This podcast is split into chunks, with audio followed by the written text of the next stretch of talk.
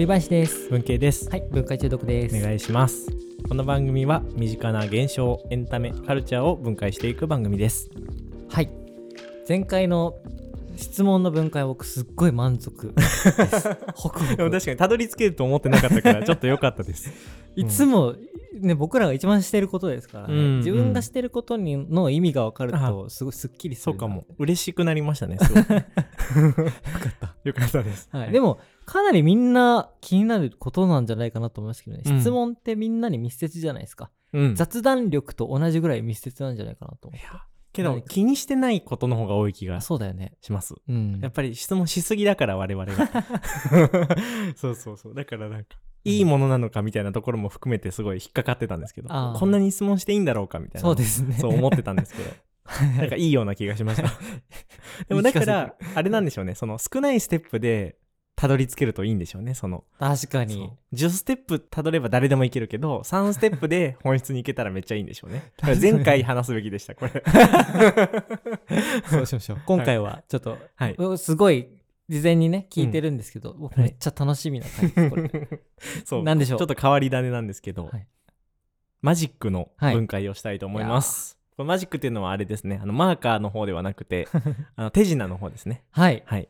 マジックの分解。なんでこれをしようかってなったかっていうとかなり前に実はそのボツにした回があったんですよね、うん。僕と栗さんで撮って。うん。ななんでボツにしたのかちょっと忘れちゃったんですけどあのその時に2人ともマジックが好きだった少年時代に。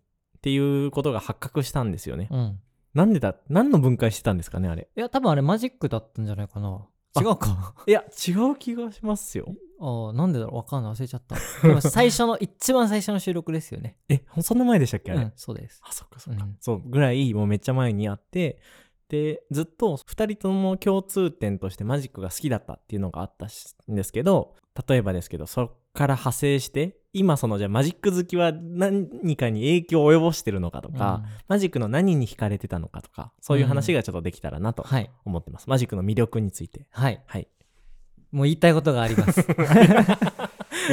いや最近分かったことなんですけど、はい。あのマジックがすの好きなところは、うん。まさにその名の通り魔法だからなんですよね。うんうんうん。そのつまり A という状態から絶対にどうやっても B という状態になれないと分かっているのに、うん。そうしを実現しちゃうっていうこと、うんうん。例えば目の前にあるコップがうん。1秒で消えるうん。って絶対無理だけどやっちゃうじゃないですか。うん。でそのネタを紐解いてみると、うん。本当に大したことがない。なんだって思うことばっかりなのに、うん。それでもそれを状況を実現してるっていうことが僕は本当にそそられるんですよ。で最近気づいたのは僕は今もそれをやり続けたいんだなって思って。つまり何の変哲もない一人の、まあ、僕35歳なんですけど、うんうん。35歳が例えば任天堂より面白いゲームが今から3年で作れるか、うんうんうん。普通はノーだけどマジックがそこにあるって信じている、だからそれを種を考えたいネタを考えたいっていうことなんだなって思った、そしたら絶対みんなこう驚いてくれるし、うん。そこにあのやり方があるっていう証明をできることは、うん。すごくこういろんな人に価値があるんじゃないかってうんいううんことでした。ああじゃあ結構その今の栗さんがやりたいことにもかなりじゃあ影響はしてますね。そうめっちゃしてる。まあ影響してるのかもともとそういう資質なのかはちょっとわからないですけどあ確かにね。なんだろう感情の中でこう驚きみたいなことが結構重要なんだろうなっていうふうに感じました。今うん話を聞いてて、うんうん怒りが原動力になる人もいるじゃないですか。ああ確かに。とか喜びが原動力になる人もいればその、うん。なんだろう。お驚きというかこうササプライズなことが起こることがすごいクリさんにとって楽しいことなのかなっていうふうにちょっと聞こえたんですけど、そうですね。うんうん。ていうかまあそのマジックができればできるほど、うん。無理なことがないっていう実感になっていくから、うん。あの日々の希望が増えていくなっていう感じかもしれないです。希望でもあるんですね、うん、ああなるほど。それはすごいいいですね。どうですか？文系くんのうん。マジック論。僕は一番最初はシンプルにその種とかをよく分かってない時だったのでその見た時は。だからすごいなっていうだけでした。その、クリさんが今言った A から B の地点にあることをすればいけるっていうことに感動してたんじゃなくて、うん。A から B が起こること自体に感動してたっていう感じですかね。うんうんだから、なんか、あ、こういうことができる人がいるんだみたいな感動でした、最初は。うんうん。そっから始まって、テレビでやってるようなマジックは自分にはできないけど、なんか自分にもできるレベルのものもあるらしいみたいなことを知ってから、ちょっとやり始めたみたいな感じだったので、最初は多分憧れですね。なるほど。その自分が見た、感動したものに自分もなりたいっていうところが僕は多分マジック、うんそれが偶然マジックだっただけなんだと思うんですよ。う。ん。それが、今は多分どんどん違うものになっていってる。うん。それが映画に感動して映画監督になりたいって思ったりとか、お寿司食べてお寿司屋さんになりたいって思ったりとか、なんか僕はそのマジックの時もそうですけど、感情を動かされたものにものすごく憧れる資質があるんじゃないかなと思って、うん。で今もかつて読んだ本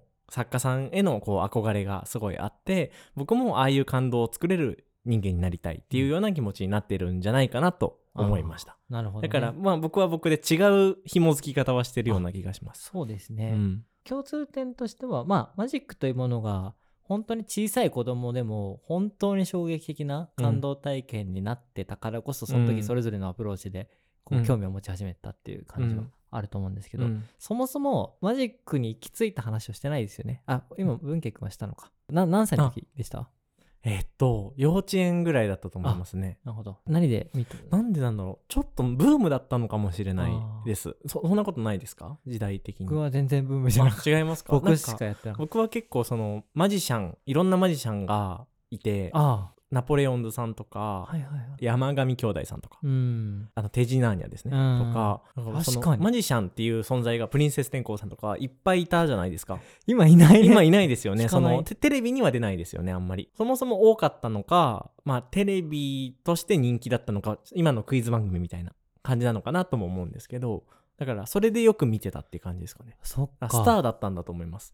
はいかなり、はいはい。うんうんセロとか。あセロ。そうですね。あとミスターマリック。あー。あー本当だ。ブームだったんだ、うんめっちゃ多いですよね、確かに、うん、僕は確かにそれも見てたけど友達の家に行った時におじいちゃんが披露してくれたマジックが原体験でそうなんだ、魔法が目の前で起きたってなって、うん。そっから手品番組に本当に食いついて全番組録画するみたいになって、うん。録画したやつを1フレずつ、あの録画をコマ送りにして、うんはい。種を見つける？種を見つける。前回話しましたっけ？これ。いや僕は聞いた気がします。そう。それもすごい今につながってます、うんうん。動画を1フレずつ分析して、うんうん、うん、あのどうどうしてこれに感動するのかっていうのをやってるんで。そうかその感動のメカニズムを解いて自分が再現するのもすごい好きなんですね。そうですね。それめちゃくちゃ好き。だしそれをやり続けてるんで絶対に再現できるって何でも思っちゃうかもしれないですね、あれとかも好きですか？あのディズニーランドとかが、うん。なんかこうすごい技術をつく、うん。使ってこう不可能を実現してるじゃないですか。スパイダーマンが空を飛んだりみたいな、はいはいはい。とかあとモンスターズインクのあのアトラクションで、うん。その奥の部屋ないのに奥の部屋が見えるみたいな、うん。ああいうのとかもすごい好きですか？めっちゃ好きだし方法を考えちゃってますね常に、うんうんわかりますわかります、ロマンがありますしね、うんなんかでもその中でもいいマジックとそそられないマジックってあると思います？自分の中で。僕あるは気がする、僕はめっちゃあって、うん。大掛かりなものを使ってるものにはそそられないんですよ。僕も割とそうなのかもしれませんね。あの箱の中に人が入っててこう切るみたいなのあるじゃないですか、ああいうのはあんまりそそられないかも、でもね今何にも僕が手に持ってないのに、うん。本当に目の前のペットボトル消したら、うんうんん。そうそういうのあがわかる。めっちゃわかりますね、日常に接点がある方が感動するかもしれません、うん、うん。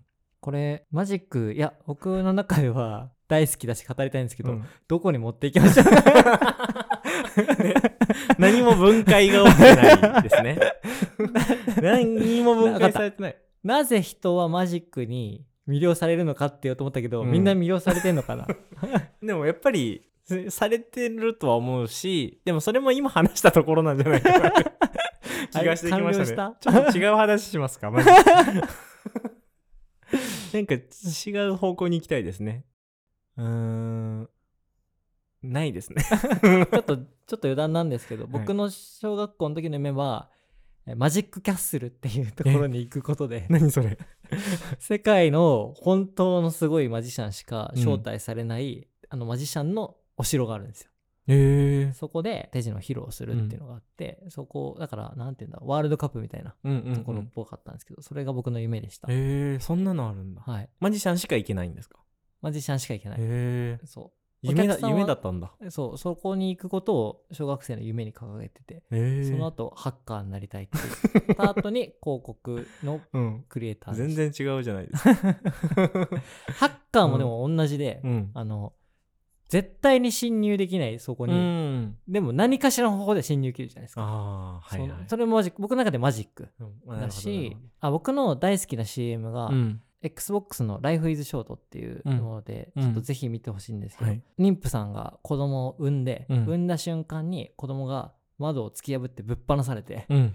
でわーって言ってるうちに子供が成長して、はいはい。お兄さんになってお父おじちゃんになって、老人になってそのままは墓場に突っ込む。ええボン突っ込んで「Life is Short」って言って でもそれを60秒だったかな、うんうん。本当に衝撃で、うん。確かに人生で短いわって思ったんだけど、うん60秒でこんな一生に残ることって伝えられるんだって思って、うん。うんそれが今でも例えば2時間の映画を作るとしたら2時間でどれだけ本当に人生を変えられることってできるかもしれないって思った時にそれってマジックと一緒なんだなっていう感じで思っていますね。なんかでもすごいクリさんが僕のモットーはマジックですって言われてもすごいしっくりくる なと思ってて、うん。なんか今やってることもそうだしなんかこう、まあ、今まで分解中毒で話してる、まあ、クリさんの分解とかした時も思いましたけど強すぎる敵を倒すの好きじゃないですか、うん。だから大魔王みたいなの倒す、たレベル1でどうやったら大魔王を倒せるかみたいなことにすごい常に挑戦してるような気がしてだからもうそれもやっぱりマジックの A と B の話と多分同じだしそれを言い方を変えればその大魔王みたいな話になるし A と B にもなるし魔法にもなるんだなと思ってうん。だからなんか一貫はしてるなやっぱりって思いました。そうだからですね。それはマジックがそうしたっていうわけではないかもしれないですけど、うん。でもだからこそハマったんだろうなとも思いますね。うんうんうん、でもあそうそれですごい逆に聞きたいのが、いうん。や僕はそういう考え方を常にしちゃってたから、はい。例えば仕事でもなんだろうこの映画をまあ2年でうん。絶対これぐらい面白くして、これぐらい興行収入を生み出そうみたいなうん。話をした時に、うん。そこのプロセスが僕的にはこう一番こう上がるところなんですけど、なこれを強制した時だ絶対君がこのなんかその仕事を成功しなきゃいけないみたいな言うと、めちゃくちゃ辛いじゃないですか。確かに。なんかだしあんまりこのなんて言うんだろうな。逆算的に考える人ってそんなに多くないなと思ってて、うん。目の前のものをどう良くしていくかってこう積み上げていくうんっていう方が日本人は多いと思ったんですよ。うん。でもどその時にどうやったらそのこういうなんか思考うん。ってちょっとずつできるのかなみまあたいな。共共有できるかみたいな共有ことですか？できるか？はい。確かにな。そうですね。なんか自分が思う分にはいいしその思考回路の良さみたいなのも分かるけどもし言われたら大変だなってはなるじゃないですか、うん。でもクリさんがじゃあ例えば僕にめっちゃ無理だろうっていう課題を渡してきたとするじゃないですか、でもそれはできるって思ってるから言うんだろうなって思いますね。だからそれは多分クリさんだから思うんだと思うんですけど、うん。人によってはその人を知らなさすぎるととかただ押し付けてるだけだなと思うとあれですけどでもそれだと根本的な解決にならないですね。クリスさんと仲良くなれば大丈夫ですよっていう話になっちゃうから。う。これまさにいや会社でもリミットを外していきましょうみたいなことを言ったんですけど、うんうんそれをどうしたらじゃあそれ外せんのかってうん。言えないって思っいてやそうですよ、ね。一、個その中でも例えばって言ったのはそのやってることのレイヤーを変える。うん。つまりどういうことかっていうとじゃあ今例えば大げさな話水を飲んでるとするじゃないですか、うん。それってなんで水を飲んでるのかっていうとより健康に生きるためとか、うんじ人生を良くするためとも言えるじゃないですか、うん。レイヤーを変えると、うんうん。じゃあ仮に人生を良くするための方法として今水を飲むという手法がありましたけど、うん。それ以外にも人生を良くする手法ってありますかうんっていうと、うんうんちょっと枠が外れた新しい方法って出ると思ってて、はい。それが僕はリミットを外す方法の一つかなって思ったんですよ。つまりどことですか？そのどあそのどどのどの部分を指してるんですか？あえっと僕がリミットを外す方法をうん。知りたくて、はい。その一つの方法として、うん。今やってることのレイヤーを変えてみる。うんでそのレイヤーに対して新しいアプローチ方法をうん。出してみると、うん。実はあのまだ方法があるんじゃないかっていうのに気づくかもしれないみたいな、うんうんうんうん。思ったんですけど、うん。これ普通に会社の相談になってます。いやいいんじゃないですか。そうですね。いやでその1個前のあれは何でしたっけ？リミットの外し方が知りたいんですよね。あそれとさっきの話は一緒ですか？その A から B に行くときに B に向かってくださいっていうのが難しいっていう話とリミットを外一すあ一緒なのか、うん。なるほど普通は A から B 行けないっしょうんっていうってなるところ。リミットがあるってことですよね。そうそうはいはいでも実は行く方法ってある、うんうんうん。なぜかというと手品であの水を例えば一瞬で消すっていう方法があるんだったら、うんうん。そのここのやこのやり方やりたいことにもそういう方法があるんじゃないかっていう、なるほどな。現実的に考えたら無理でしょっていうことですよね。だから、現実的に考えなければいけるでしょってことですよね。そう。だから今やってるやり方とか今あなたがやってきたやり方これからやろうとしてるやり方ではできない。うん。けど今あなたがない考え方だったらいけるかもしれないってことですよね。そうですそうです。そこまで言ってく言うでも言っても難しいのかやっぱり、うんでもそこを期待してるから言うんですっていうことまで伝えてくれたらまあ心折れるかもしれないですけど 探してはみるかもしれないですね、うん。今のやり方はなんでダメでどういうやり方だったらいけるんだろうっていうことの考えてみようにはなるかもしれない。うんうんうんうん。から、今のやり方ではいけないと思いますって言ってくれた方が安心するかもしれない。なるほどだからねクリさんも普通にやったら無理なことが分かってるということまで伝えてくれればうん。その上で行きたいんですっていう。確かにな、うん。でもいや話を聞いて分かりました。その手品の例とうん。仕事の例をそれぞれ同じレイヤーで話してみるといいと思ったんですよ、はい。つまり、えっとこの目の前のコップを消すことは普通無理ですよね、うんでも、うんこういうやり方があります、うんうんうんそれで普通のやり方ではこうたどり着かない答うんうん。えだけど、例えばある仕事ではそれと同じように、うん。こうこういう状況絶対無理だと思っても例えばあのこういうやり方でうんできた例があります、うんうんうん。つまり目の前のことにもそういうやり方があるんじゃないかっていううん。ことを共有するってことですか、うんうん。あそういうことですね。それを見つけてみてくださいっていう、うん。だから手品の種を見つけてくださいっていうことですよね、そうですね、うんうん。えーそれで言うと僕一番好きな広告の事例があって、うん。ぜひ共有したいんですけど、はい。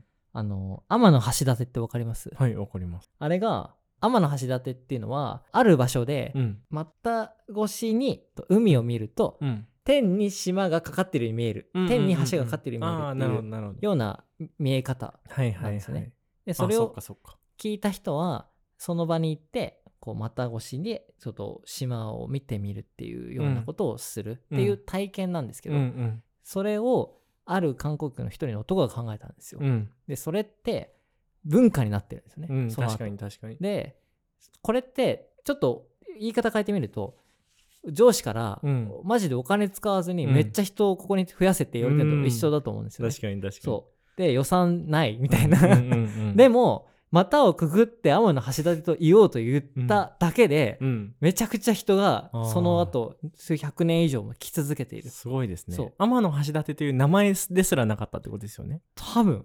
なまあ名前的にそうですよねその天の橋立とはその行為とかかってますもんね。そうですね、まあ、もしかしたら天の橋立があって、うん。そこでその行為を生み出したのかもしれないんだけどあーなるほど。まあどっちでもすごいとうんすごい。思ってて、それめっちゃマジックだなってう思う、ん確かにるんですよ。確かにそえー、そうなんだ。ういい事例。いい事例ですね。はい。確かにな、うん。そういうことをししてほしいっていうことですよね。そういう A か。ら B のむずむずい話をししてるときは、そう。うん、そうです。だからいやそいつもあの僕が言ってるだけになっちゃうのが寂しい。置き去りにしちゃってるんで、すまんって思って。でもなんかこうなんだろう根幹では多分クリさんがそういう人なのはみんな分かってるから、なんかすごいマジでじ相談みたいになってきましたそう分かってるから。励ましてるみたいなそう分かってるけどやっぱ言ってそこまで言葉にしてくれるとあやっぱそれを求めてるってことですよねってなる気はしますね。うんううんんうん。うん、クリさんからしたら毎回言わなきゃいけないのめんどくさいと思うんですけどでもやっぱり人はすぐに忘れちゃうから、うん。あそうでしたクリさんでそういう人でしたって毎回思わせてくれる方がいいかもしれない。なるほど。これ今度の全体定例で話そう。はい。すいません相談でした。今日は 今日相談の会。マジックの会。でもマジックからここまで来ましたもんね。はい。一応まとめると、はい。マジックのいいところは A から B という変化を絶対無理だと思っても、うん。絶対にそこのやり方があると。うん。でそそれは老若男女誰でも感動させる力を持っているし、うんうん。すっごい仕事でも役立つよっていうことですかね、んんん。そうですね。役立てようってことですね。そのはい。マジック的考えを、そうです、うんうんうん。はい。ぜひ。いいですね。種を見つければ新しい種を作ればこう A から B に行けるそうです。わけですもんねいっぱはいい、それが言いたかった。なんかマジックみたいなことをいっぱいやればいいんですよね。はい。お願いします、はい。頑張り頑張ります、はいじゃあ今日はこんなところで。ひどい。またボツになる。じゃあ今日は以上で、はい。ありがとうございました。はい